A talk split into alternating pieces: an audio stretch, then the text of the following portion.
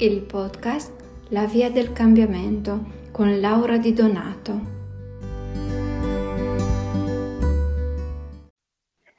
Allora, intanto buonasera a tutti ragazzi. Come avete visto dalla locandina, questa sera parleremo un po' delle aspettative, del meritare, di cosa va a eh, danneggiare le relazioni amorose, ma in realtà cosa va a danneggiare tutta la nostra vita. Facciamo una piccola premessa. Noi eh, siamo esseri sociali, siamo sempre in continua relazione con noi stessi, con l'ambiente, con gli altri. Quindi eh, coloro che dicono io non amo eh, avere relazioni, non mi piace stare con la gente, tutta quella roba lì, eh, tendenzialmente hanno qualcosa da rivedere di se stessi, perché è nella nostra natura essere in relazione, noi ci relazioniamo con tutti e con tutto è proprio innato. Sono i nostri stessi cinque sensi che ce lo permettono e la nostra stessa anima che lo vuole. Quindi questa è una piccola, doverosissima premessa da fare perché è estremamente utile e fondamentale comprendere questo. Noi siamo esseri sociali, quindi le relazioni sono fondamentali, fondamentali veramente. Per questo vanno vissute nel pieno della gioia, nella felicità. E qui andiamo su un punto molto molto interessante. Eh, Ellinger diceva che ognuno di noi ha un suo termometro per la felicità. Allora la prima domanda che vorrei porvi è questa. Qual è il vostro termometro per la felicità? A quale lineetta si ferma?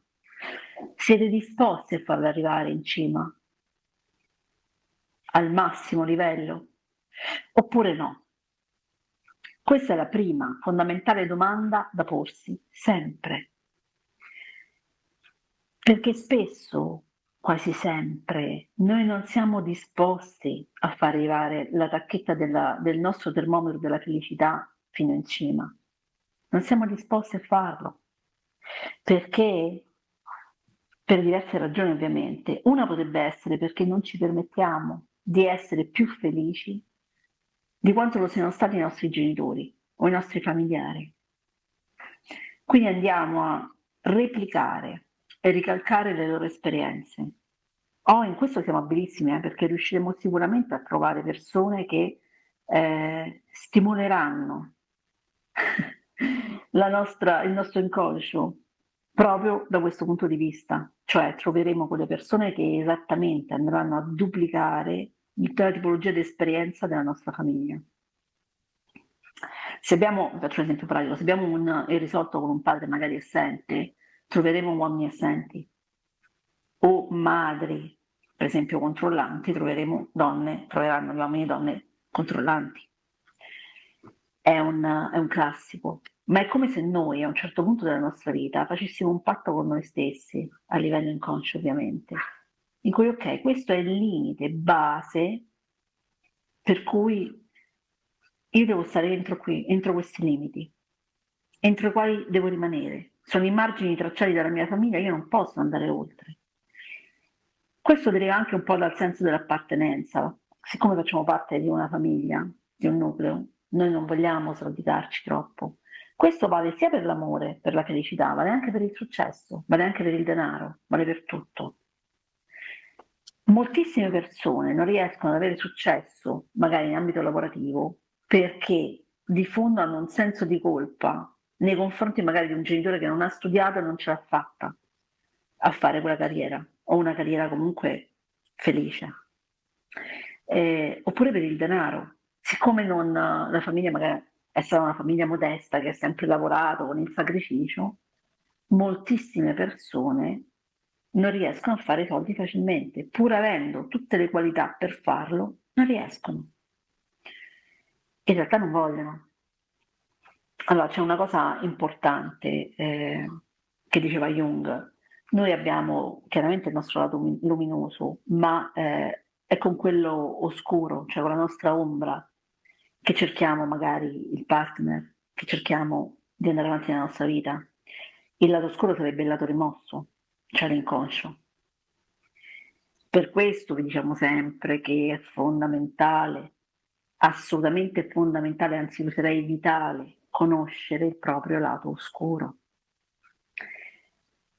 perché altrimenti la tacchetta nel nostro termometro della felicità, del successo, dell'abbondanza, della ricchezza, non riusciremo mai a superarla, perché abbiamo questi limiti che ci siamo posti e che sono invalicabili per noi. Oh, ricordatevi che il, il subconscio fa tutto ciò che noi gli chiediamo, ma se dentro c'è qualcosa di contrastante, è quello che verrà ascoltato, eh? Cioè la parte più profonda di noi che crea sempre, che crea a livello eh, con la legge di attrazione, a livello energetico e che crea a livello proprio psico- psicologico, quindi psicoemotivo anche. Quindi c'è poco da fare, bisogna capire cosa c'è lì dentro. Assolutamente. Una delle cose importanti, inoltre, è comprendere che quello che sta lì dentro non è che può essere qualcosa di orribile, mostruoso, sconvolgente, perché ce l'abbiamo messo noi. L'abbiamo rimosso perché magari da piccoli qualcosa ci è sembrato eh, troppo grande, troppo d'impatto, ma adesso abbiamo un'età per cui c'è più facile comprendere le cose, ma dobbiamo uscire dalla dinamica del vittimismo, dalla dinamica del eh, avere paura. Bisogna farlo quel passo e guardare cosa c'è effettivamente là dentro. Perché l'unico modo per conoscere e risolvere qualcosa è riconoscerla. Cioè bisogna vedere ciò che abbiamo dentro. E una delle cose che ci può aiutare maggiormente nel farlo è la relazione con uh, col partner, le relazioni, allora, le relazioni in generale. Quelle con la persona che amiamo sono più facili per indicarci chi siamo, perché? Perché su di loro mettiamo una, una grandissima valenza emotiva e, e poniamo tantissima aspettativa. Ciò è dovuto naturalmente alla proiezione che noi facciamo a loro. La proiezione è una, è una nostra arma di difesa, è una, una caratteristica psicologica, per cui praticamente non facciamo altro che, ovviamente a livello involontario, trasferire un nostro comportamento inconscio sugli altri. E questo ci serve per portarlo in luce. Ovviamente eh, non sempre eh, accade, per questo dico che è importante la reazione amorosa, perché? Perché in genere nell'altra persona c'è un aggancio, c'è qualcosa, è come una calamita, no? c'è un punto in cui noi agganciamo quella nostra parte che non ci piace, che non vogliamo riconoscere. Eh, noi proiettiamo sugli altri ciò che noi non osiamo riconoscere di noi stessi, che non vogliamo riconoscere. Quindi magari diremo che ne so, l'altro è aggressivo, quando in realtà l'aggressività appartiene a noi. O, o diremo che l'altro è rabbioso, collerico. E sicuramente sarà così, andremo a trovare anche persone colleriche, ma la maggior parte delle volte sarà la nostra proiezione a mostrarci questo lato delle altre persone. O noi riusciremo a creare una, una situazione tale da far scattare, per esempio, l'ira di qualcun altro, per poi tacciarli e accusarli di essere semplicemente aggressivi o rabbiosi e convalidare la nostra convinzione. Ma il meccanismo siamo sempre noi a instaurarlo. Quindi la cosa importante è essere nella piena consapevolezza di sé. E in questa cosa si può fare un piccolissimo esercizio eh, per per iniziare a vedere su chi stiamo proiettando qualcosa e che cosa stiamo proiettando di noi, per prendere consapevolezza di se stessi. Allora, questo è un piccolo esercizio semplice semplice, poi vi farò fare alla fine anche una piccola meditazione sugli antenati, ma questa è una cosa un po' particolare. Allora, l'esercizio consiste in questo. Scrivete una lista di, facciamo 10, caratteristiche positive e negative del vostro partner o delle persone Sarebbe fantastico del vostro partner e delle persone più vicine a voi, quindi i vostri familiari. E iniziate a chiedervi se quelle stesse caratteristiche che voi reputate negative, le avete anche voi. Solo nel caso specifico del partner, chiedetevi se anche quelle positive le avete voi. La maggior parte delle relazioni tossiche deriva dal fatto che noi imputiamo all'altro le caratteristiche belle che abbiamo noi. Quindi chi magari ha una relazione un po' contorta può verificarsi anche questo, ma in linea di massima col partner è meglio chiedersi se tutte le caratteristiche, sia positive che, neg- che negative, che riconosciamo eh, d'impatto, ci appartengono. E chiedetevi anche se eh, voi le riconoscete, magari quelle invece negative, che riguardano le altre relazioni, e se qualcun altro vi fa notare che avete quelle caratteristiche. Magari tendete a dire che ne so, il vostro compagno è, è una persona che trattiene molta rabbia eh, oppure a scatti di ira. Chiedetevi se qualcuno dice la stessa cosa di voi, che ne so, magari un genitore, un fratello, eh, un amico carissimo, qualcuno che vi è molto vicino e che vi può far notare questa cosa che deliberatamente a livello inconscio non notate. Allora, i meccanismi di difesa sono, eh, credo, una delle cose più fighe in assoluto che sa fare il nostro cervello. Cioè, sono una figata stratosferica. Perché? Perché sono dei meccanismi di difesa. Sono eh, quei meccanismi che ci permettono di sopravvivere quando da piccoli non riusciremo mai a, sopra- a superare qualcosa o a sopravvivere ad un evento. Quindi sono estremamente utili, veramente, veramente utili. Sono diversi, c'è la dissociazione, la negazione, l'iperrazionalizzazione, ci sono la, c'è la rimozione che è in primis il modo proprio più, diciamo, facile eh, di difendersi. Pensate a un trauma, spesso c'è l'amnesia nel trauma stesso, cioè le persone non ricordano neanche ciò che è accaduto perché è stato rimosso, perché è troppo impattante, è troppo forte. C'è la dissociazione appunto dalle emozioni, ci stacchiamo dalle emozioni. Questo può avvenire però anche dopo, può avvenire in caso di trauma o in caso in cui un trauma o una ferita viene toccata. Cioè l'innesco è questo. Accade qualcosa nell'infanzia in cui eh, il bimbo soffre, ok? Esempio, io da piccola soffro, mi parlo in prima persona, eh, per un una determinata situazione, ok? È traumatica per me. Quindi creo la rimozione di quella situazione, ma creo anche la dissociazione dall'evento, cioè la, la dissociazione emotiva. Se in età adulta mi ricapita qualcosa che va a ricordarmi quella stessa situazione, io reagirò in modo totalmente freddo, cioè mi distaccherò dall'emozione. Non è la stessa cosa, non è accaduta la stessa cosa, non è lo stesso evento, ma quella stessa cosa lì mi è andata a toccare, è come se fosse una chiave, ha aperto una porta che probabilmente a livello inconscio non sono disposta ad aprire. Di conseguenza è come se fosse un allarme, tocchi la porta scatta l'allarme, col semplice toccarla. Vi è chiaro così il meccanismo? Cerco di farvi esempi più semplici possibili, ovviamente c'è un discorso molto più ampio, di, ampio dietro tutta sta roba, ma eh, in questo contesto cerco di spiegarvela per farvi comprendere come funziona. Poi vi rimando per esempio al libro di Anna Freud, la figlia di Sigmund, con ehm, lapsus bellissimo, i meccanismi di difesa, si intitola proprio così il libro, e, che è molto molto interessante. O comunque tutti gli studi riferibili a questo. Però il meccanismo è questo, accade qualcosa per cui poi ci dissociamo. Ogni volta che ci avviciniamo a quella stessa identica emozione, ci dissociamo. Questo può essere estremamente invalidante.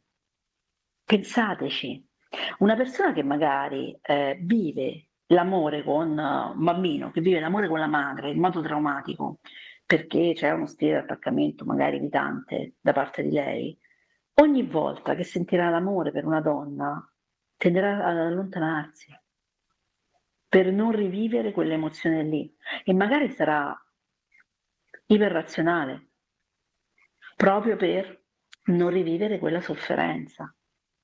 Il che significa che la possibilità che abbiamo tutti quanti di avere una reazione felice, amorosa, è ridotta al minimo, ma veramente ridotta al minimo.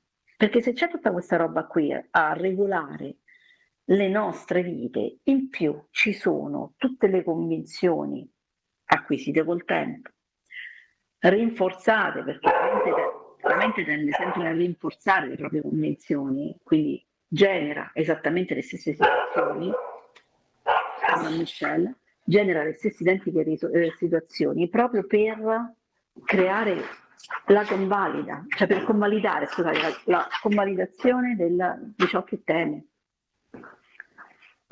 per eh, rafforzare la propria convinzione. Quindi praticamente la nostra possibilità di essere felici nelle relazioni è veramente ridotta al minimo. Bisogna invertire questa tendenza e l'unico modo per invertirla è quello di essere consapevoli di chi siamo, cosa facciamo, come diavolo funzioniamo. Noi siamo un agglomerato di, eh, io le definirei minchiate, però vabbè, di eh, situazioni che, situazioni, emozioni, meccanismi di difesa, convinzioni, stratificazioni psicoemotive che eh, ci impediscono di essere veramente felici. Quindi l'unico modo per veramente avere una reazione felice è quella di individuare tutte queste cose e andare man mano a scardinarle una per una. Detta così può sembrare complessa, in realtà può essere anche molto divertente. So che sembra strana questa cosa, perché uno dice, ma come fai a dire che è divertente eh, questa cosa? Sì, perché alla fine vai a conoscere una persona veramente in profondità, quella persona tu. Eh, io mi sono accorta di alcune cose mie che imputavo naturalmente agli altri e, e ho trovato estremamente divertente rendermi conto come mi prendevo in giro da sola. Perché questa è la cosa fondamentale, noi ci prendiamo in giro tantissimo, nascondiamo a noi stessi le cose, quando le riconosciamo negli altri è proprio per, perché le abbiamo dentro anche noi.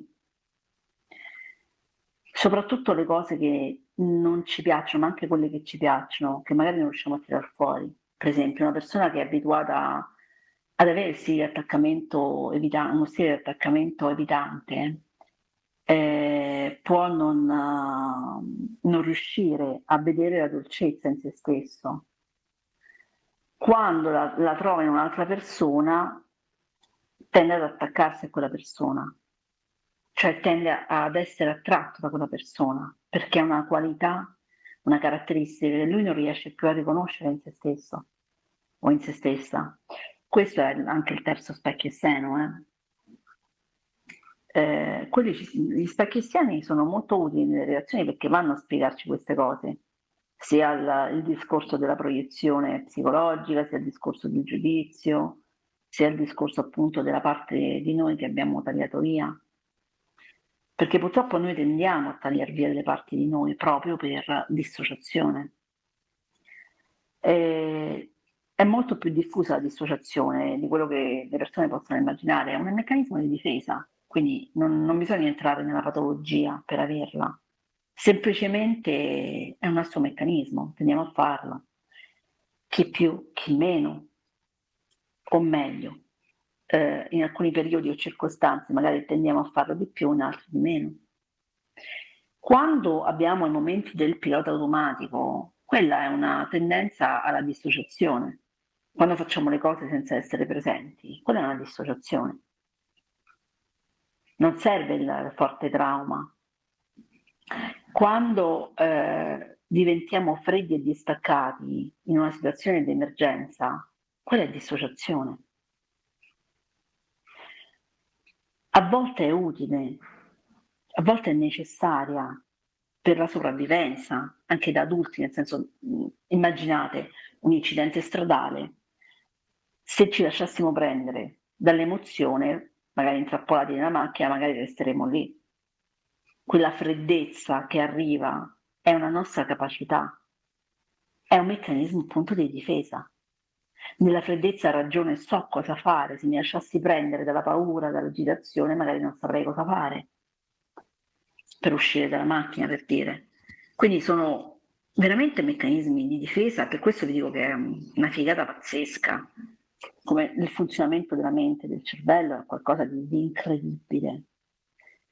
Però non deve essere qualcosa di nefasto, cioè non deve essere qualcosa che va contro di noi. Quindi è importante andare a togliere quelle forme difensive che non sono effettivamente utili e andare a togliere quelle eh, cose che abbiamo stabilito o abbiamo eh, ereditato, tra virgolette, dalla famiglia. Eh, voi, no, beh, abbiamo parlato ogni tanto del discorso delle costellazioni familiari no? di Hellinger e io suggerisco a tutti di leggere ordini della, Gli Ordini dell'Amore, che è un libro di Hellinger, uno dei libri di Hellinger da leggere, però a partire da lì non sarebbe male e è molto importante riconoscere quello che, che poi Jung diceva dell'inconscio, no? dell'inconscio collettivo. La costellazione altro non è che questo, alla fine, è l'inconscio collettivo della, della famiglia, del nucleo, della, del nucleo di appartenenza, che va a intaccare fortemente la vita di tutti i membri della famiglia. E anche sul grado di felicità, sul grado di gioia che ci permettiamo, noi siamo fortemente influenzati da loro. Ci sono persone che non riescono. Avete mai visto quelle cose che accadono tipo, e ce ne sono tanti di casi? Allora, eh, la nonna rimane incinta in età molto giovane, la figlia, la madre lo stesso, la figlia lo stesso. Cioè nonna, figlia e nipote, tutte e tre stessa esperienza. Ci avete mai fatto caso? Oppure matrimonio di merda della nonna, matrimonio di merda della figlia, matrimonio di merda della nipote. Questo ci avete fatto caso? Ci sono sicuramente persone intorno a voi, se voi ci fate caso, eh, sono cose che si ripetono. Pensate alla vostra famiglia. Quali cose si ripetono nella vostra famiglia? Cosa c'è che torna sempre? Lì c'è qualcosa da osservare di voi che vi può permettere di vedere effettivamente cos'è che vi sta influenzando, cioè dove avete messo il limite. Oh, questi limiti sono gli stessi delle formichine. Vi ricordate, ne ho parlato spesso, ovviamente chi segue sa di cosa parlo. Eh, c'è un video bellissimo su YouTube che gira in cui c'è una formica su un foglio bianco. Un, uh, un signore traccia intorno alla formica un cerchio con una penna nera da quel momento la formica non riesce più ad uscire da quel cerchio. Lo percepisce come un limite. È scritto, non è in 3D. È su un piano. Potrebbe fare un passettino e andare oltre. Ma per la formica quello è un limite, è una recinzione, non può andare. Non riesce ad andare oltre. Ecco, queste eh, cose che ci portiamo dietro, soprattutto quelle familiari, ma anche le convinzioni, tutti i meccanismi di difesa, sono delle linee immaginarie, ma invalicabili, che ci siamo tracciati intorno alla nostra vita. Questa è bella, ricordatevela poi. Eh? E, è questo che effettivamente rappresentano tutte queste cose. Un limite invalicabile che ci siamo dati e che ci impedisce di essere felici, che ci rovina magari le relazioni. La maggior parte delle volte noi entriamo in relazione, stanno già col piede di guerra, dissotterrando l'ascia, mettiamola così. Perché?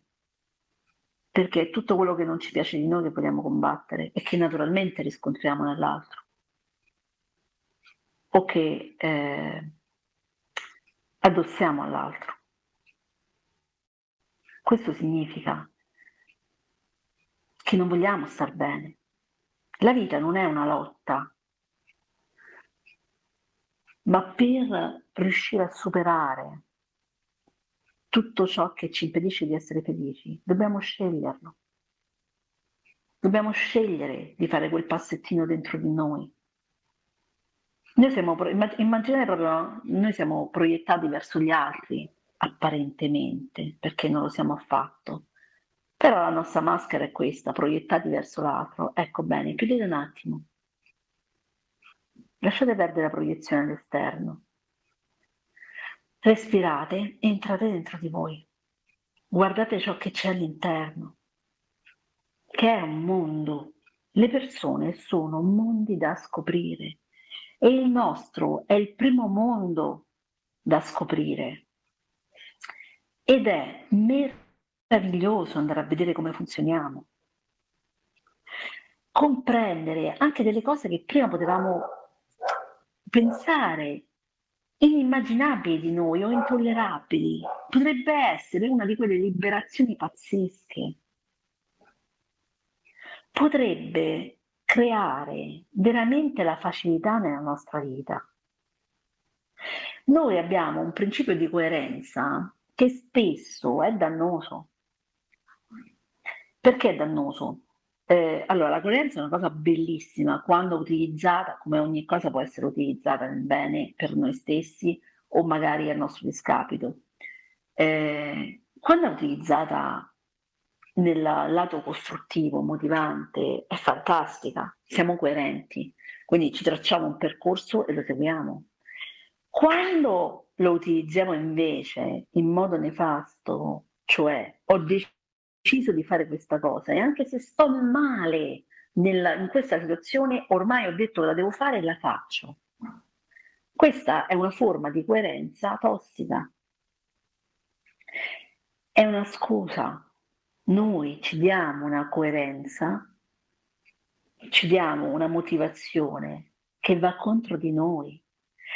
Una cosa invece molto utile è la flessibilità, che dobbiamo permetterci di essere. Ci hanno insegnato ad essere rigidi, ci hanno insegnato ad essere tutti d'un pezzo, ma tutto d'un pezzo, la statua di sale si sgretola prima o poi se cade. La famosa storia della canna, no? di bambù che si piega ma non si spezza. La cosa è che serve il contrario. Noi non dobbiamo spezzarci, dobbiamo piegarci al vento, al vento della vita.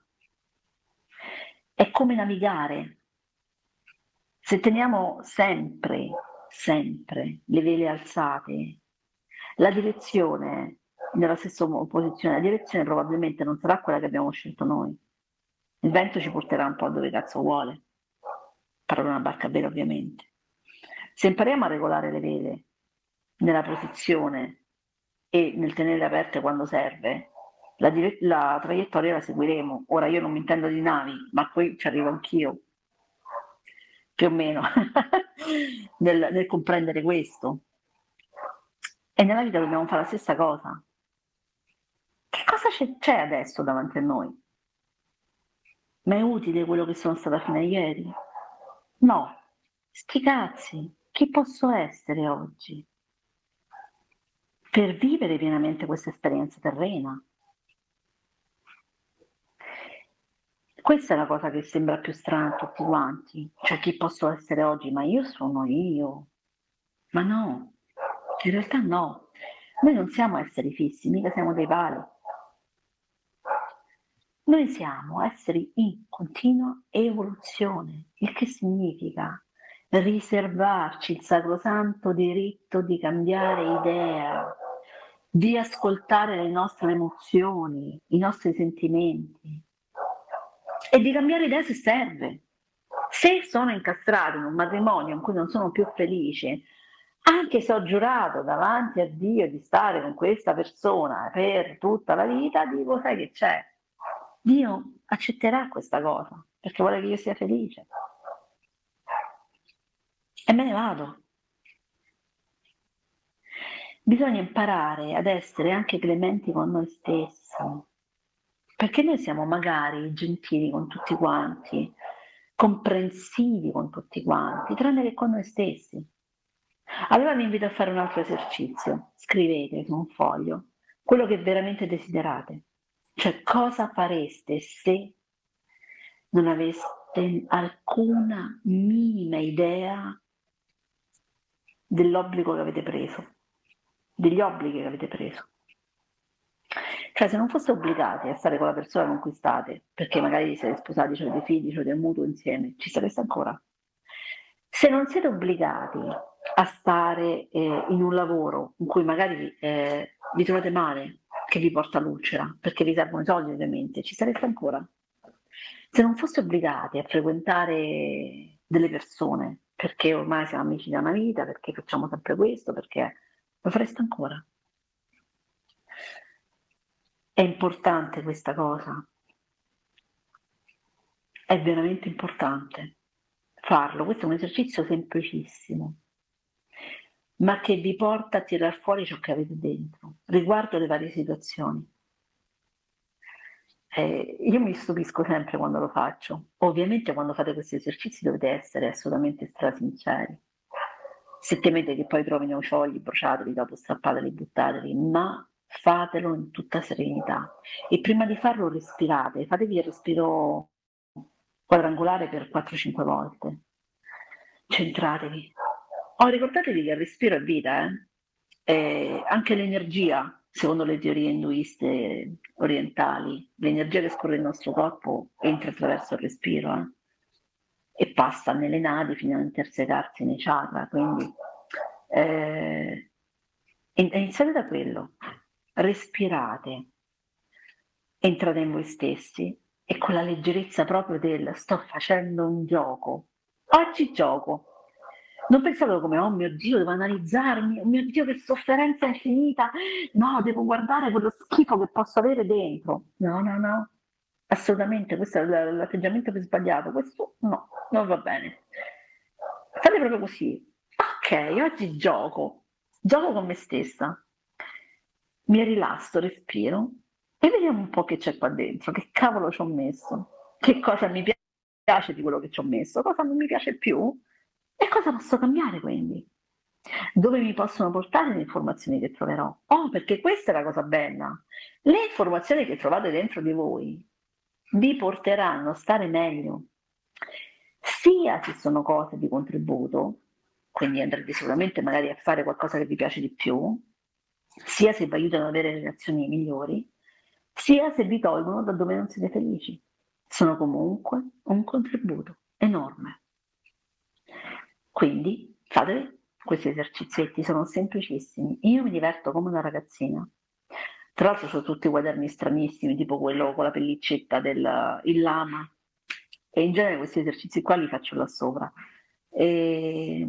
Perché mi fa ridere già il quaderno l'avevo pubblicato una volta, è, è, proprio un lama con la pellicetta che ho preso a tipo a 3 euro da, da Tiger, cioè fate anche queste cose divertenti per tirar fuori con, massima, con la massima facilità le cose, per abbattere tutte le barriere. La mente eh, è, un, è veramente fantastica, se sappiamo, se impariamo ad utilizzarla, può essere qualcosa di incredibile, veramente una macchina eh, performante per eccellenza, però dobbiamo imparare come, come entrarci in contatto veramente con noi stessi. E con la mente, quindi con la nostra mente. E quello del gioco è un modo facilissimo. È proprio facile giocare con noi stessi. Quindi ogni volta che dovete fare qualcosa che non vi piace, pensate come se fosse un gioco. Ogni volta che vi sentite agitati, ansiosi e vi viene da, da, scrivere qualcosa, fatelo sempre. Quando siete agitati e ansiosi, prendetela come terapia, scrivete. Scrivere è una terapia, si usa veramente in terapia. Eh? E, è un modo fantastico che l'uomo ha sempre trovato per tirar fuori quello che ha dentro, per portar fuori e per prenderne consapevolezza, per riconoscerlo. Quindi scrivete, ma con leggerezza, cioè pensate proprio, deve esserci la leggerezza del passo prima, quando prendo la penna, usate penne colorate, matite colorate, cioè come se fosse proprio un gioco. Fate emergere la vostra parte infantile. Oh, che quella verace, eh? Quella infantile è la parte vera di noi. Il resto è dato da tutto un insieme di costrutti mentali che si sono creati dopo, sovrastrutture, convinzioni, bla bla bla, tutta quella roba là. La parte vera è quella che gioca. Entrare in contatto col bambino interiore significa questo, entrare in contatto con la parte più profonda di noi. Vedere quello che non è, non è piacevole, ma sti cazzi, qualsiasi cosa potete... Allora, qualsiasi cosa abbiamo creato in passato eh, che adesso non ci piace più, può essere cambiato. Questo è il segreto. Questo è quello che va contro la, la coerenza distruttiva, chiamiamola così. Mm, poco utile, mi piace distruttiva come termine, diciamo la coerenza non utile. Per adesso mi viene questa da dirvela così. Possiamo cambiare ogni cosa, quindi cambiamola. Non mi piace più questa cosa qui di me? Bene, come posso migliorare questo lato del mio carattere, per esempio?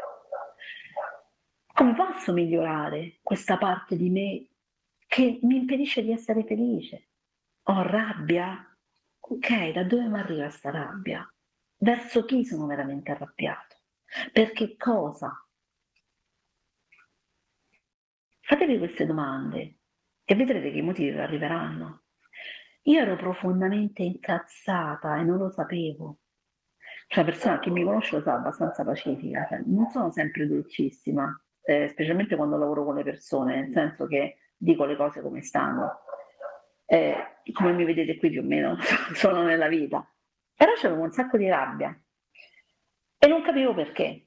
Tanto che mi è venuto il, mi sono venuti proprio il, il reflusso, mi era venuto il problema nello stomaco e non capivo sta cavolo di rabbia da dove venisse.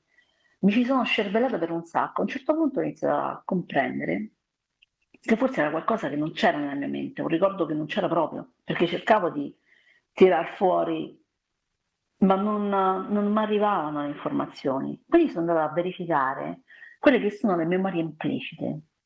Le memorie implicite sono delle, diciamo, nei nuovi studi di neuroscienze, sono praticamente le, le memorie che il bambino incapsula nella fase preverbale, cioè tutto ciò che accade prima che iniziamo a parlare, prima dell'uso della parola. E quindi non potendo esprimerlo, il bimbo lo incapsula nel corpo. Quindi sono vere e proprie memorie che noi abbiamo nel corpo. E nel caso specifico, per esempio, la, la rabbia legata al fegato, ma anche alla, allo stomaco, cioè il fatto del riflusso, no? Se ci pensate, il, eh, il bruciore allo stomaco, cos'è? La rabbia che ci brucia da dentro. È per quello che mi è venuto in mente che poteva essere qualcosa a livello fisico proprio.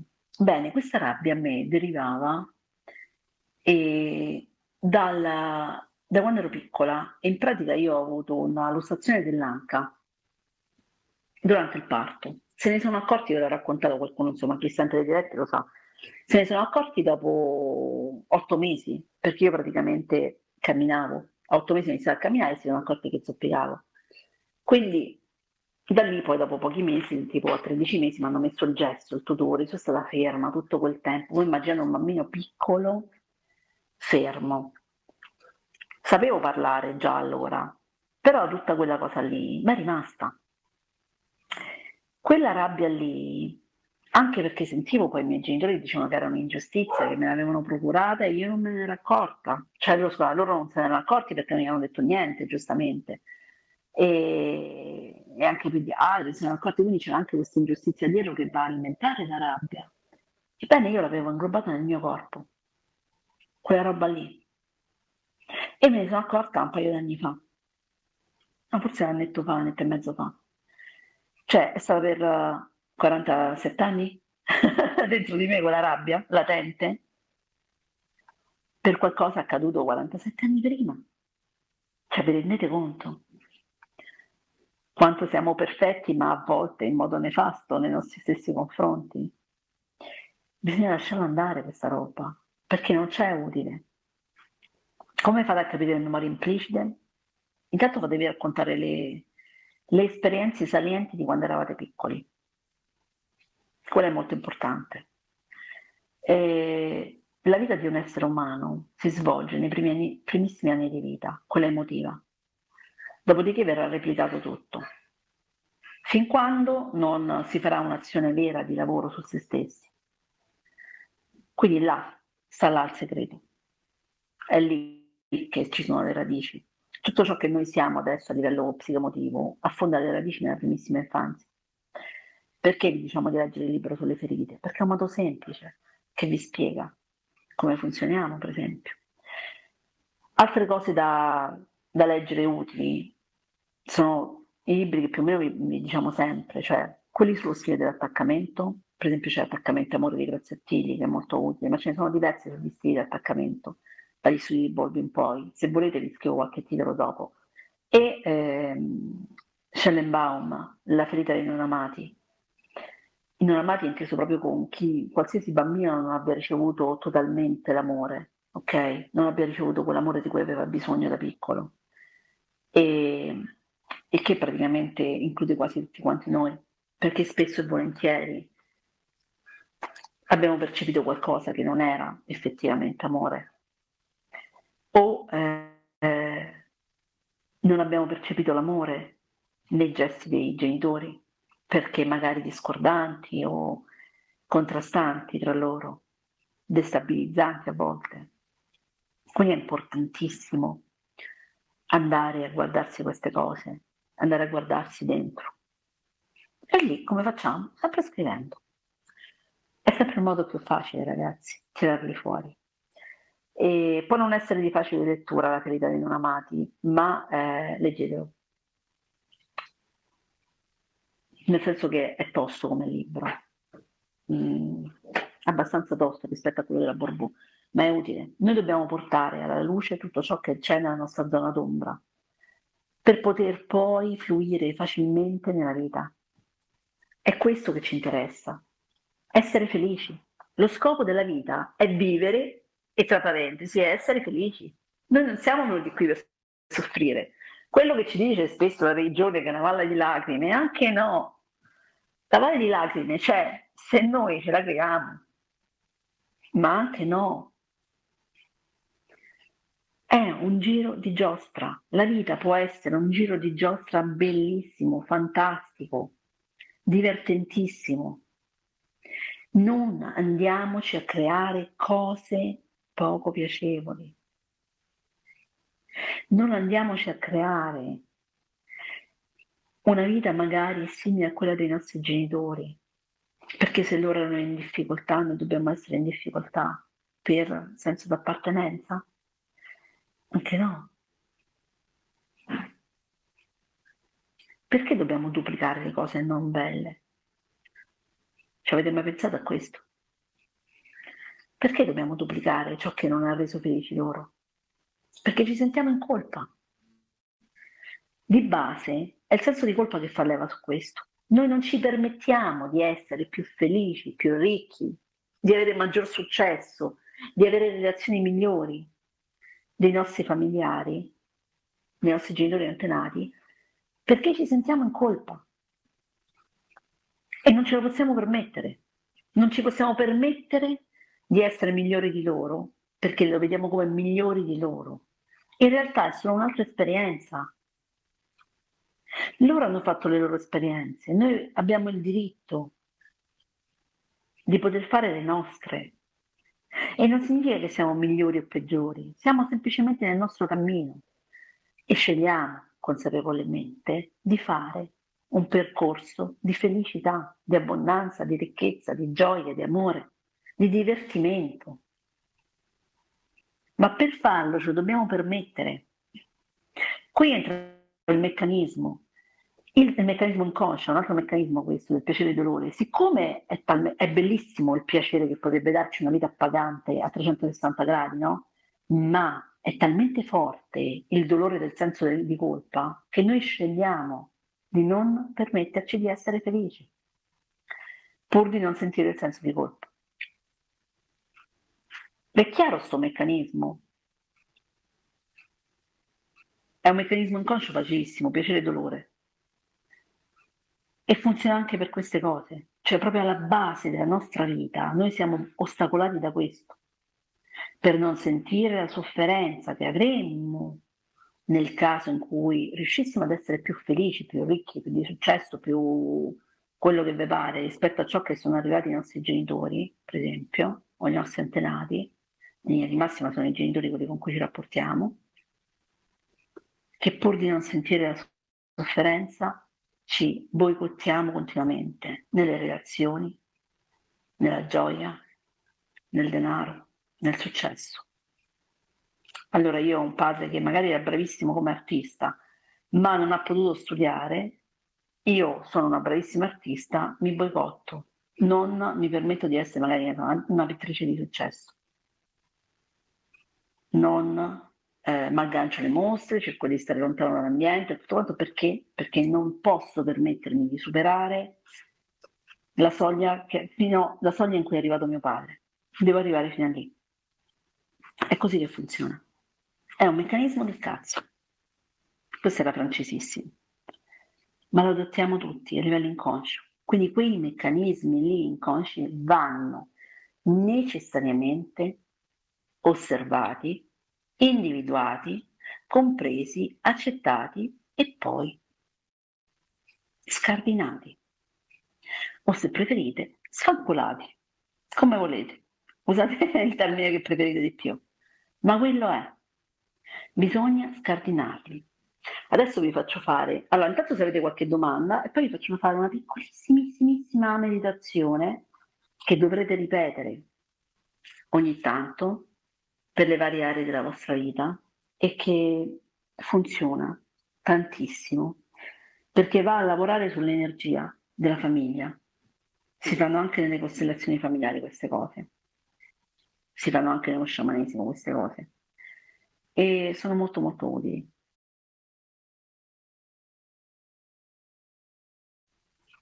Torniamo un passettino indietro a quello che vi dicevo prima sulla proiezione. Tutti i rapporti umani sono generati e sono regolati dalla proiezione. Quindi mettiamo caso che eh, c'è una discussione, ok? Noi ci sentiamo in colpa, c'è una discussione con un genitore per un motivo, qual- qualunque. In realtà, e noi ci sentiamo in colpa perché sei arrabbiato, ma in realtà quella rabbia ce l'ha dentro noi o lei. Non siamo stati noi l'innesco reale, ce l'ha. La rabbia probabilmente deriva dal fatto che non riescono a controllarci, per esempio. Nessuno è realmente responsabile di qualcosa che accade a qualcun altro. Pensarlo è un atto estremo di superbia, perché presuppone che qualcuno sia eh, talmente potente o talmente grande da avere l'influenza su un'altra persona. È una cazzata. Le anime sono consapevoli. Vi ricordate l'altra volta che stavamo dicendo questa cosa, no? Le anime sono consapevoli, sono tutte uguali, sono esseri di luce che poi arrivano qua e si vestono in modo diverso, no? con Laura, Deborah, Alessandro, Veronica, il vestito si chiama così. Allora, un essere che è consapevole di luce che sono tutti uguali, non ce n'è uno migliore o peggiore, stanno solo facendo delle esperienze diverse, quindi è come se recitassero, tra virgolette, un ruolo differente e nessuno è migliore dell'altro. A livello psicologico, tutto ciò che accade e che ci porta ad avere sensi di colpa è gestito dal controllo il controllo, quando i nostri genitori ci fanno sentire in colpa se ci comportiamo male, perché vogliono controllarci. Loro dicono che è per educarci, ma in realtà è una forma di controllo. Solo che noi prendiamo quella eh, esperienza e la duplichiamo nella nostra vita, quindi diventa un continuo controllo. Il senso di colpa è, del, è una delle manipolazioni mentali più forti, oltre che più diffuse ma appoggia le fondamenta su una palafitta, cioè è come costruire un palazzo su una palafitta, con le fondamenta di una palafitta, non regge. Come si scardina? Prendendo, prendendo atto, rendendosi pienamente conto che ognuno sceglie per sé anche, anche le proprie emozioni e che non siamo noi a generarle nell'altro, ma è ciò che lui ha dentro che si rispecchia nel nostro comportamento. Immaginate una discussione, facile da immaginare perché immagino che insomma penso che tutti ne abbiamo avuti nella nostra vita, una discussione in cui ci si accusa vicendevolmente e c'è un crescendo di rabbia, no? E si dicono magari cose poco carine. Poi ci si sente in colpa perché abbiamo detto cose poco carine, che in realtà sono quelle cose magari che veramente pensiamo. C'era sicuramente un modo più delicato per dirle, ma non abbiamo fatto altro che rispondere a ciò che abbiamo dentro noi. E la stessa cosa fa l'altra persona. I sensi di colpa non ci sarebbero se non ci fossero superbe e ipocrisia. La maggior parte delle volte in cui ci sentiamo in colpa, al di là di, dei grossi drammi o cose, situazioni grandi, tipo eh, danni fatti volontariamente a un'altra persona, o magari quei sensi di colpa che possono generare da un incidente, eh, qualcosa in cui ci sentiamo in colpa perché abbiamo causato un danno a qualcun altro. Quelle sono situazioni che vanno affrontate con un po' più di delicatezza e in profondità, ok? Una situazione diversa. Perché magari dietro, se fai danno volontariamente a un'altra persona, dietro ci può essere qualche patologia, ci può essere qualche problema psicologico, quindi va chiaramente vista in modalità differente da persone esperte ma in linea di massima i sensi di colpa che abbiamo tutti quanti noi sono eh, il frutto di una manipolazione mentale che ci hanno fatto. Quindi il modo migliore è uscire dalla superbia, rendersi conto che ognuno è responsabile di tutto ciò che crea, genera, pensa e prova, di come reagisce. E qui si riesce a lasciare andare. Anche tutto questo fatto del... Allora, c'è un libro molto utile che vi consiglio di leggere a riguardo sulla, sui sensi di colpa e lo vedete dal punto di vista canonico, classico. È il libro di, di Lucio della Seta, del bellare il senso di colpa. Questo leggetelo se avete questa tendenza. Ma io vi devo dire che la cosa che mi ha aiutato di più in questo, perché ovviamente è figlia di una bellissima, bravissima controllora, i sensi di colpa ce li avevo proprio accarrettate. E, nel momento in cui mi sono resa conto che ognuno veramente crea tutto nella propria vita e che l'altro è solo un'immagine riflessa, cioè è qualcosa su cui gli altri proiettano, da lì proprio il senso di colpa l'ho, l'ho tolto, l'ho debellato, funziona. E ho lasciato andare anche la superbia, tipica del controllore, ahimè perché chiaramente se, se controllo mi genero anche dei sensi di colpa perché ovviamente da buon controllore io devo gestire tutto quanto. E siccome io sono in grado di gestire, presu- questa cosa presuppone che l'altro sia meno propenso, quantomeno, cioè sia più fragile, più debole. Quindi è superbia. Questa è superbia. Quando ero ragazzetta dicevo che l'unico peccato capitale che mi appartenesse vabbè quasi l'unico, eh, era la, la superbia. Perché tendevo a fare questa cosa. Poi ho scoperto che era una tendenza del controllore. In realtà nessuno di noi è più forte, migliore in alcun modo rispetto agli altri, siamo tutti uguali, stiamo solo facendo esperienze differenti. Quando riusciamo a comprendere questo, tutto va a scemare, tutto prende un'altra forma, la vita è totalmente differente, tutto diventa più liscio, facile.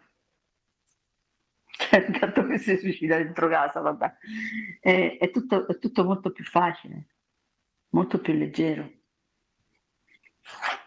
perché diventa tutto un gioco, il gioco della vita, tra l'altro vi, vi, sottolineo un libro carinissimo da leggere, c'è anche su, su YouTube, credo. Il gioco della vita è come giocarlo. Mo ho fatto il, questo gioco di parole, ve l'ho detto, di Florence Covelcin. Utile anche quello, eh? La leggerezza. Perché noi diciamo spesso, nella, utilizzando la legge dell'attrazione, di usare la gratitudine? Perché la gratitudine porta leggerezza. Se sono grato per qualcosa, vuol dire che tutta, tutte le altre emozioni le ho tolte, cioè tutte le altre sensazioni le ho tolte, c'è solo, provo solo la gratitudine. E tutte le altre sono quelle che non mi servono. Ok, eh, ma accade qualcosa per cui poi mi sento in colpa perché magari ho trattato male qualcuno, ho tradito qualcuno. Ok, c'è anche questo di discorso, il traditore. Sapete quando guarisce la, la ferita da tradimento, per esempio? Nel momento in cui il traditore accetta di essere un traditore. Scusate, nel momento in cui un controllore accetta di essere un traditore. Accetta di esserlo anche lui. Quello che odia di più sa che lo è anche lui, lo accetta, punto. La, la ferita è guarita. Non c'è più bisogno di controllare niente. Il controllo, nel caso per esempio di questa ferita, il controllo non è sugli altri, il controllo è su quella parte di noi che rifiutiamo a ogni costo. Noi non vogliamo controllare gli altri, usiamo gli altri per controllare noi stessi, per esempio. Si va prima. Eh vabbè, ce anch'io questa caratteristica di merda. Punto. Mo che vogliamo fare? Lasciamo andare tutta sta robaccia e andiamo oltre, viviamo la vita con leggerezza magari? Come un fuggitivo. Fugge da se stesso, non fugge dagli altri. Fugge da se stesso. Un rigido non si permette di, di provare nulla. In realtà, non è che non lo permette agli altri, non lo permette a se stesso.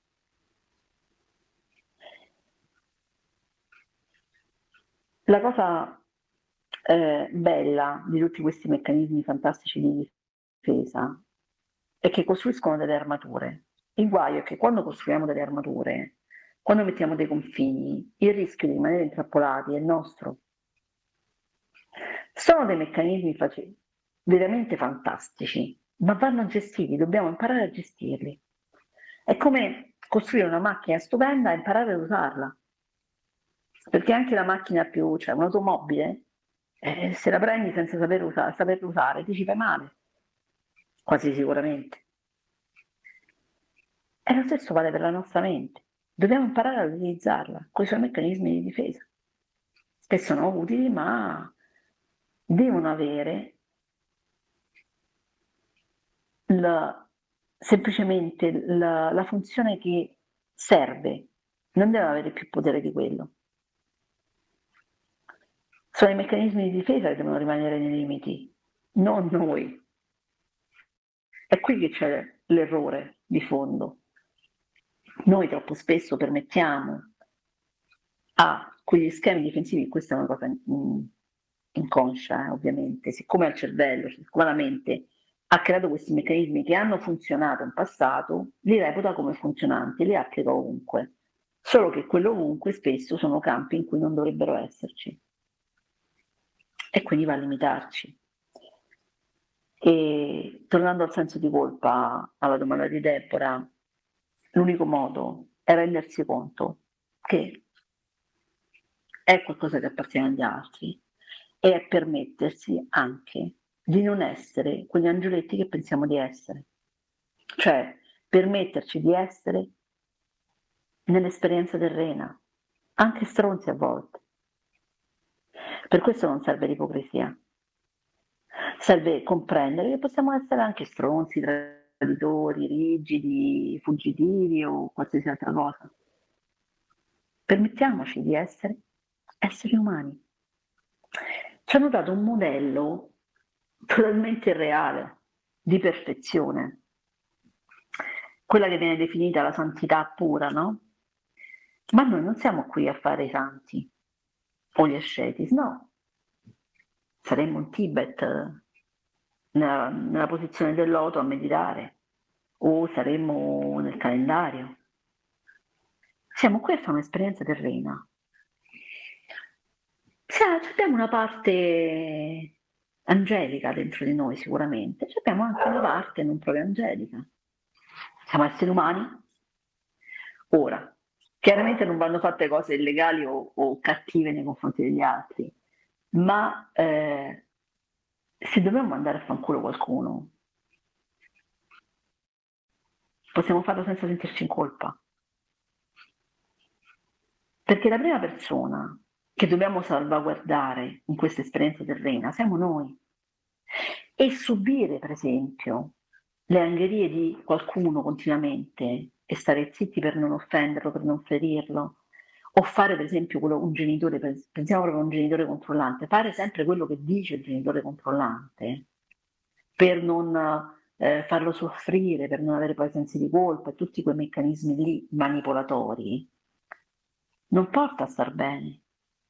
Non è una cosa buona. Quello non è una persona angelica. Quello è un coglione. Chi fa questo? Perché sta sprecando la sua esperienza terrena per far contento un meccanismo distorto di un'altra persona. Manco l'altra persona, il suo meccanismo distorto. È utile? È veramente di contributo? No. No. Quindi di base non serve sentirsi in colpa, se non con noi stessi. Cioè noi possiamo sentirci in colpa nei nostri confronti quando permettiamo agli altri di farci del male e stiamo zitti magari. Quando pur di assecondare qualcun altro ci facciamo del male noi. Quello non va bene. Lì dovremmo sentirci in colpa verso noi stessi perché non stiamo rispettando la nostra scelta dell'incarnazione. Non stiamo vivendo veramente così. Quindi di fondo il senso di colpa è una cazzata prendete tutti i sensi di colpa che avete, metteteli nel, nel vostro fantomatico faldone, quello che dicevamo l'altra volta, e appiccicateci l'etichetta sopra con scritto grandissime cazzate. Ogni volta che vi verrà di sentirvi in colpa, tirate fuori quell'etichetta dalla vostra mente. Cioè immaginate proprio di prendere quel faldone e di inserirla lì dentro, inseriteci quel foglio lì dentro proprio come se fosse un vero faldone, eh, come se fosse una vera biblioteca. La nostra mente funziona così. Prendete, mi sento in colpa perché oggi ho mandato a quel paese, che ne so, la vicina di casa che mi ha fatto un torto, ok? Mi dispiace magari se in torto io, cercate di controllare perché vi vengono queste reazioni, ma se vi sentite in colpa per X motivi, prendetelo, eh, chiudete gli occhi, respirate, aprite il vostro fantomatico faldone con scritto sopra che sono tutte cazzate, grandissime cazzate, mettetela dentro, chiudete e mettetela lì dentro, Ri- riarchiviatela nella vostra mente. Eh, sembra una sciocchezza, ma è un piccolo meccanismo per non dare importanza all'evento, per non dare importanza al senso di colpa o alle emozioni. Funziona, eh? Oh, ricordate che per il cervello quello che accade realmente quello che accade nell'immaginario è la stessa identica cosa. Lo, lo vive, quindi per lui è, è reale. Quindi se voi vi sentite in colpa e poi andate a mh, mm, togliere tutto il potere a quell'emozione, a quella sensazione, a quella sofferenza interiore, e ci mettete pure qualcosa di divertente sopra perché lo etichettate come grandissima cazzata, mi viene da sorridere perché già dirlo a me viene da sorridere. In automatico quello non ha più potere su di voi. Fatelo un po' di volte e questa tendenza a, ad avere sensi di colpa vi passerà. Se poi imparate a gestire le vostre emozioni, riuscirete a dire le cose senza arrivare a sentirvi in colpa. Perché il punto è questo, arrivare a gestire le proprie emozioni, conoscersi, ovviamente, conoscere le proprie emozioni, stati d'animo, arrivare a gestirle per poter parlare in modo assertivo, cioè senza creare conflitto. Niente di più facile. Sembra una cosa assurda, ma non lo è. Ricordatevi sempre che l'esperienza terrena è una scelta. Anche quando tutto va male e siamo incazzatissimi con noi stessi e con la vita, ricordiamoci che l'esperienza terrena è una scelta che abbiamo fatto noi prima di incarnarci. E che quello che accade qui è una scelta fatta da noi minuto per minuto. E se non ci piace, si può cambiare. Questa è la cosa da sottolineare. Si può cambiare. Come? Partendo dalla radice. Che cos'è in me che genera queste situazioni? che crea queste situazioni, che boicotta le situazioni, magari le reazioni, o boicotta il successo, qualcosa, ok, vado a individuarlo. Mi fa piacere, lo scardino, lo tolgo, lo sfanculo dalla mia vita, lo lancio come se fosse un pallone lanciato verso un burrone e scelgo di fare altro. E le cose cambiano. La famosa frase le cose cambiano se cambi tu non è casuale, cioè non è che, che per cambiare tu devi fare eh, vado a leggermi tutti i post fighi su, su Facebook, leggo tre libri di crescita personale e sto cambiato. No, cambiare significa conoscersi in profondità, osservare tutto quello che effettivamente non ci porta a benessere e scegliere di funzionare in modo diverso. Noi possiamo scegliere di funzionare in modo diverso. E la cosa può avvenire anche con estrema facilità. Mm, io ho visto tanti dei cambiamenti, soprattutto grazie al mio lavoro, e vi devo dire che non sono così drammatici. Lo sono se pensiamo che debbano essere drammatici, ma se pensiamo che siano leggeri, saranno leggeri. Tutto può essere cambiato, ricordatelo. Niente è, è costante veramente. La, la, legge che regola l'universo è quella dell'impermanenza, tutto in continua evoluzione, tutto si muove, tutto cambia. E quando noi cerchiamo di restare per forza nello stesso modo di sempre, mentre il mondo intorno a noi, mentre tutto intorno a noi cambia, è lì che generiamo sofferenza, perché non ci stiamo muovendo col ritmo dell'universo. Vogliamo imporre il nostro, che magari non è neanche il nostro, ma quello dei genitori, quello che abbiamo appreso. Ma noi dobbiamo muoverci nel ritmo dell'universo, con il ritmo dell'universo. E se le cose mutano, dobbiamo imparare a mutare anche noi, ad evolverci. Se leggete che c'è scritto qua su, credo anche su Telegram, cioè comunque su Facebook, sono un essere in divenire in continua evoluzione. Quella è stata forse la scoperta più figa della mia vita. Cioè, quando sono arrivata a quel punto lì ho capito che il cambiamento era veramente avvenuto. Prima dicevo chi sei, Laura, e, e mi descrivevo, descrivevo il lavoro. Quando la domanda tu chi sei? Adesso quando dico tu chi sei, io rispondo questo. Sono un essere in divenire in continua evoluzione, cioè non lo so chi sono. E non lo voglio sapere. So che cosa faccio, so chi sono in parte, ma non lo so pienamente. Perché è uno spazio aperto nel campo dell'evoluzione, appunto. Mi permetto di essere chi scelgo in qualsiasi momento di esserlo mi permetto di essere chi scelgo di essere.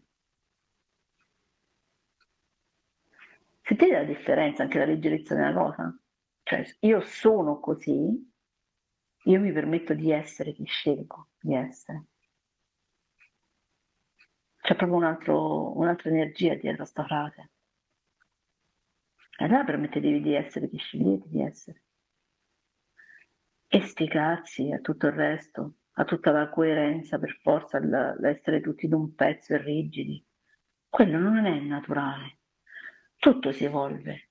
Non c'è una particella che resta immobile. Anche quello che ci sembra immobile in realtà muta. Lentamente, ma muta. Pensate alle rocce. Anche quelle mutano, che sembrano fisse, ferme. Tutto muta e noi dobbiamo stare fermi. Cioè siamo i più scemi dell'universo praticamente. Quelli che devono andare controcorrente per forza. Più scemi in questo senso. Perché se andiamo controcorrente ci creiamo sicuramente più fatica nel vivere, quando basterebbe invece lasciarsi fluire nel ritmo dell'universo. E questo è il segreto per vivere felici, eh? Battere all'unisono col cuore dell'universo. Cioè il nostro cuore deve battere all'unisono col cuore dell'universo. Quello è il ritmo su cui dovrebbero poggiarsi tutte le nostre vite, che dovrebbero seguire le nostre vite. Oh, se mi viene difficile il faldone immaginario con uh, gli sticazzi o con uh, le grandissime cazzate, eh, e ve le continuerò a dire così perché dovete ridere quando lo, lo fate, prendete un quaderno reale. Se non riuscite a immaginare, prendete un quaderno, scrivetecelo sopra, le mie cazzate, e metteteci sopra le, che ne so, mi, oggi mi sono sentita in colpa, cioè raccontate proprio quello che viene, perché, per questo, questo, questo e quest'altro. Mm. Scrivete proprio tutto. Perché vi siete sentiti in colpa? Per quale ragione? Cosa vi ha fatto soffrire? E poi alla fine di ogni racconto scrivete, ma le persone scelgono per conto proprio. E io sono soltanto un'immagine proiettata della sua rabbia, della sua sofferenza. E magari gliela sto mostrando. Quindi dovrebbe anche essere grata quella persona con me. Funziona lo stesso. Per chi non riesce a immaginare o non, non visualizza, può tranquillamente scrivere. Funziona lo stesso. La cosa importante è che vi rendiate conto che ognuno di noi sceglie per sé e che siamo solo specchi, molto spesso, soprattutto in queste situazioni, poi ci sentiamo in colpa, siamo specchi per gli altri. Una cosa per cui sentirsi in colpa invece, eh, e ci sta lì, è quando ignoriamo gli altri. Questa è una cosa per cui sentirsi in colpa. Cioè, incontriamo una persona che è in difficoltà, noi facciamo finta di niente. Quella non è una proiezione, quella è stronzaggine. Lì il senso di colpa ci sta, per una ragione. Siccome siamo tutti collegati e connessi, è ignorare una parte di noi che sia umana, animale, qualsiasi essere in difficoltà. Quindi il suggerimento universale è quello di non ignorare chi ha bisogno di aiuto, mai, chi vi sta chiedendo aiuto o chi vedete in difficoltà. Perché quella è una cosa che va contro le leggi universali e è molto diverso dal senso di colpa manipolatorio degli esseri umani. Detto ciò vi voglio far fare allora, Ale è... Ah, vabbè, ha la connessione KO stasera, quindi ok. Vi voglio far fare questa piccola meditazione eh, che vi suggerisco di ripetere poi con calma a casa. Io adesso ve la faccio abbastanza breve, se no finiamo più, ma voi fatela eh, ogni tanto. È una meditazioncina che si usa, no, in realtà la fanno, dovete fare anche in psicologia adesso, alcuni psicologi un po' più evoluti è una, una, piccola tecnica di visualizzazione che si fa anche nella costellazione familiare e nel, per questo dico psicologi più, più evoluti sono quelli che usano anche la, la costellazione, le costellazioni familiari e eh, nello sciamanesimo. Quindi mh, mm, sono cose mm, particolari, molto particolari, ma che funzionano. Piccola parentesi, le costellazioni funzionano tanto, eh, se avete situazioni che si ripetono nella famiglia e non riuscite a scardinarle, rivolgetevi a un bravo costellatore, perché vi dico, io ci sono andata per un problema della, della mia famiglia, di mia madre, eh, perché mi sono resa conto che tutte le donne della famiglia di mia madre avevano problemi ginecologici. Ero arrivata alla mia bisnonna che è morta di parto, partorendo mia nonna, avevo capito che lì c'era stato un innesco nefasto nella famiglia come sono andata dal costellatore, due mesi dopo, mia cugina di 47 anni, che non riusciva ad avere figli, ha fatto inseminazioni, ha speso migliaia di euro e tutto quanto, non era riuscita ad avere figli, ha adottato due bambini, incredibilmente a 47 anni, dopo due mesi sono stata al costellatore è rimasta incinta. E adesso c'è un bel nipotino, io di un anno e mezzo. E quindi capitano anche queste cose me ne potrei raccontare tantissime sulle costellazioni, quindi se vi capita, cioè se vi rendete conto che c'è qualcosa di grosso non riuscite a scardinare, andate da un costellatore, ma bravo, la cosa importante è che sia bravo, affidabile. Detto ciò, se non avete domande, non volete dire niente, vi invito a rilassarvi un attimo, a respirare. Siete tutti pronti? allora, chiudete gli occhi iniziate a respirare profondamente. Mettete proprio una mano sull'addome e sentite il flusso dell'aria che entra dalle vostre narici, attraversa i vostri bronchi e arriva ai polmoni e si gonfia l'addome, il diaframma che tira, concentratevi sul respiro. Adesso percepite il percorso inverso dell'aria che dai polmoni riesce. Respirate ancora. E ancora. Posizionate una mano sul petto, proprio al centro, proprio sul cuore. E continuate a respirare. Con gli occhi chiusi naturalmente. E adesso immaginatevi in uno spazio aperto, bellissimo, come se fosse un anfiteatro. E dietro di voi, voi siete seduti sotto, e dietro di voi, in scala, ci sono tutti i vostri antenati, tutti i vostri avi, i vostri genitori, se avete fratelli anche loro nella fila con i vostri genitori,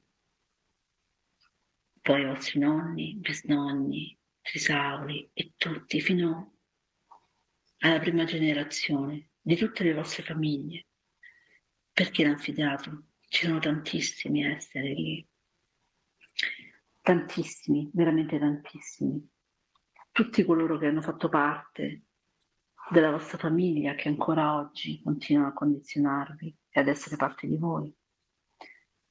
Iniziate col mandare amore, percepire proprio dal vostro cuore un'energia che inizia a fluire a tutti quanti. È l'amore che state mandando a tutta la vostra famiglia. E poi ripetete queste parole mentalmente, poi ve le scrivo in, in chat. Dedico, allora dite prima di tutto chi siete, io e il vostro nome, dedico la felicità anche a voi. Quella felicità che non avete avuto adesso, attraverso me, arriverà ad ognuno di voi. E ditegli quanto li amate, tutti quanti.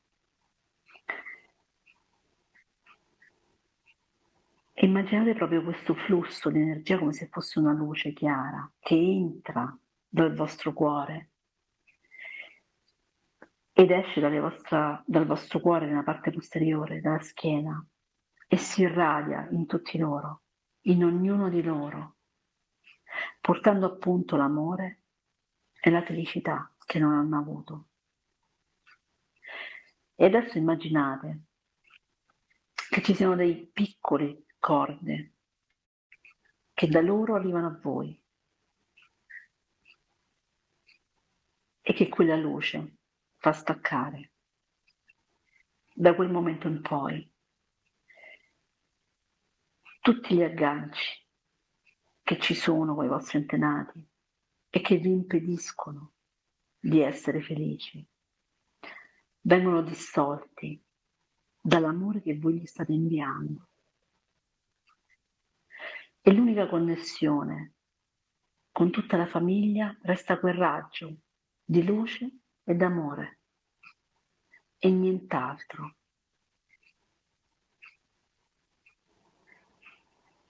Tornate a porre l'attenzione sulla mano, nel petto e al vostro respiro. E quando vi sentite pronti, ripetete gli occhi.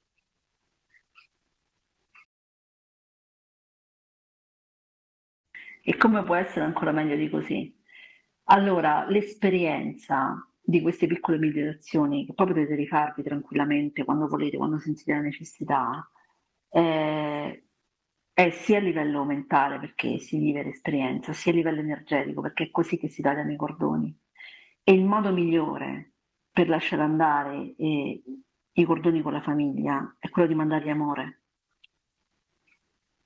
Quindi l'unico legame che deve esserci tra noi e tutte le generazioni precedenti è l'amore. Nient'altro, non ci devono essere legami di, alcuna, di alcun tipo. Noi non dobbiamo farci carico della sofferenza di nessun altro. E invece è ciò che accade. Noi ci prendiamo carico della sofferenza dei nostri antenati, di tutti i familiari. Anche quelli in vita, quindi anche magari fratelli, eh, ci prendiamo in carico quella sofferenza, non va bene questa cosa, perché non è utile a loro e non è utile a noi. L'unica cosa che deve legarci è l'amore, quindi via i legami tossici, poi di fatto sono legami tossici, e lasciamo che sia l'amore. Man mano che farete questa piccola meditazione, questa esperienza, io preferisco chiamarla esperienza, perché poi alla fine energeticamente entriamo veramente in contatto con loro. O oh, man mano che lo farete, per i più sensibili potrebbe capitare proprio di avere poi percezioni proprio degli antenati. Io quando iniziai a farlo, dopo un po' iniziai a sognare il mio bisnonno, che non avevo mai neanche sentito nominare e che mi ha raccontato la sua storia, verificata poi. Quindi immaginate che, che importanza può avere un lavoro del genere a livello energetico. È una cosa bella che fate per voi stessi, perché è figli per i propri figli, perché va a tagliare quella, quei ganci nefasti che comunque andrebbero a prendere anche loro. Quindi è proprio una modalità utile, semplicissima. Ma ricordatevi che le cose che funzionano non devono essere complicate. Chi ve le complica lo fa per farsi pagare un cachet alto. Normalmente è, è tutto molto semplice, proprio semplice semplice. In questo caso è l'amore che va a sciogliere ogni nodo. Ecco perché proprio dissolve. E alla fine vedrete proprio questa luce che, che sostituisce, non saranno più elastici che scattano, ma semplicemente questo amore che fluisce. Perché vi dico di ripeterlo? Perché i, i cordoni vengono tagliati e basta. E possiamo noi ricrearli se vogliamo, ma in linea di massima difficilmente andremo a ricrearli con antenati lontani. Però l'amore va mandato agli nostri antenati. Quindi vi fate la meditazione per mandargli amore, perché chi siete oggi è anche grazie a loro. Quindi amore va mandato sempre, a chiunque, anche a chi non conoscete, della vostra famiglia. È una cosa molto bella, ripetetela. Oh, l'amore lo potete mandare anche agli animali, eh? questa cosa qui la potete fare anche con gli animali che avete avuto nella vostra vita, per chi ha avuto tanti animali o comunque li ha persi. Si può fare anche questo, eh? tagliare il cordone per tagliare la sofferenza e mandare amore, creare, ricreare un legame d'amore. E si può fare anche con gli ex. Si può tagliare il cordone che ci tiene legati, in questo modo sempre. Nel caso dell'ex immaginatelo accanto o di fronte a voi e far fluire l'amore.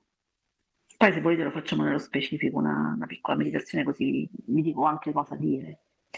Per quanto riguarda la frase, adesso ve la scrivo sulla, sulla chat, in modo tale da poterla avere sempre a disposizione, trascrivetevela. Tra i passi quaderni metteteci anche una parte con delle piccole meditazioni o esercizi utili, perché l'idea è quella di farvi fare un po' di cosette interessanti di questa tipologia anche, per lasciare andare delle cose, per attirarne altre. Ovviamente è un percorso che, come dicevamo la settimana scorsa, chi lo segue, no, martedì diciamo, chi lo vuole seguire, eh, va seguito bene. Qui in questo caso la coerenza serve, perché è un percorso e vi stiamo indicando passo passo come sganciarvi da alcune situazioni e come creare quelle nuove. Quindi vi serve di, esserci, di essere sempre sul pezzo. Quella è la cosa utile in questo momento, quindi seguite la diretta, specie questa, insomma, tutte le dirette sono utili, i corsi e tutto quanto. Nel caso specifico di questa cosa che stiamo facendo con Alessandro, in modo particolare perché adesso inizia proprio un percorso dettagliato, quindi chi c'è c'è, chi non c'è poi si perde i pezzi. E poi con Ale, mh, vabbè lui adesso non, non, può parlare, però ve lo dico io, stavamo pensando di fare un, un discorso sulla, sui chakra e l'energia, perché anche quella è una cosa importante. Oh, ricordiamoci che noi siamo esseri fisici, mentali e spirituali. Quindi bisogna coltivare, portare tutte e tre sullo stesso piano di evoluzione. Non ci devono essere squilibri. Quindi faremo un po' di queste cose, perché tutto va portato in, in equilibrio. Eh, è impossibile pensare di, di, di riuscire soltanto con uno dei tre elementi. Vanno portati tutti e tre. È come un triangolo. Se non ci sono i triangoli, non è un triangolo. quindi bisogna unire tutti i vertici e quindi il lavoro sarà fatto su tutti e tre i piani.